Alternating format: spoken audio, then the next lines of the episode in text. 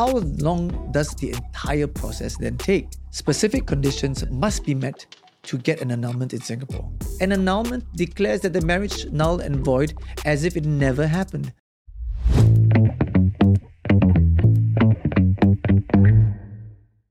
Navigating the annulment process in Singapore can be complex, so let's break down this legal procedure into simple terms.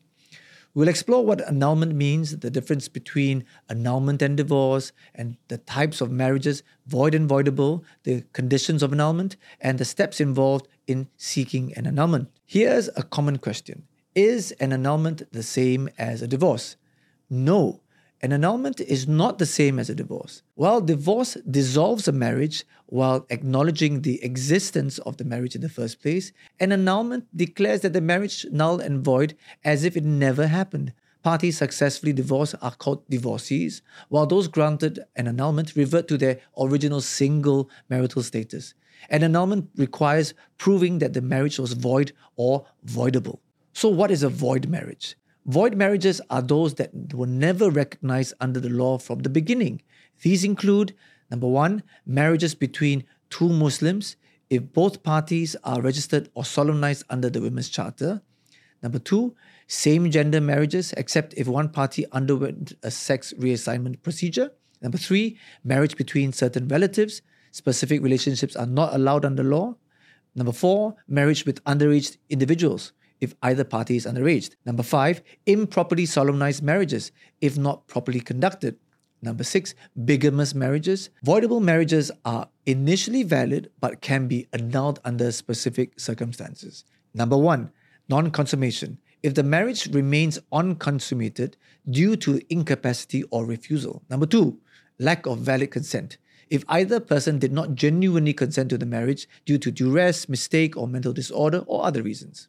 Number three, mental disorder, meaning if either person has a mental disorder that made them unfit for marriage. Number four, if either party had a sexually transmitted disease at the beginning of the marriage. Number five, pregnancy by another man, meaning if the wife was already pregnant by someone else at the time of marriage. So, what are the conditions for the annulment of a marriage? Specific conditions must be met to get an annulment in Singapore. Both parties should be residing in Singapore when initiating annulment proceedings.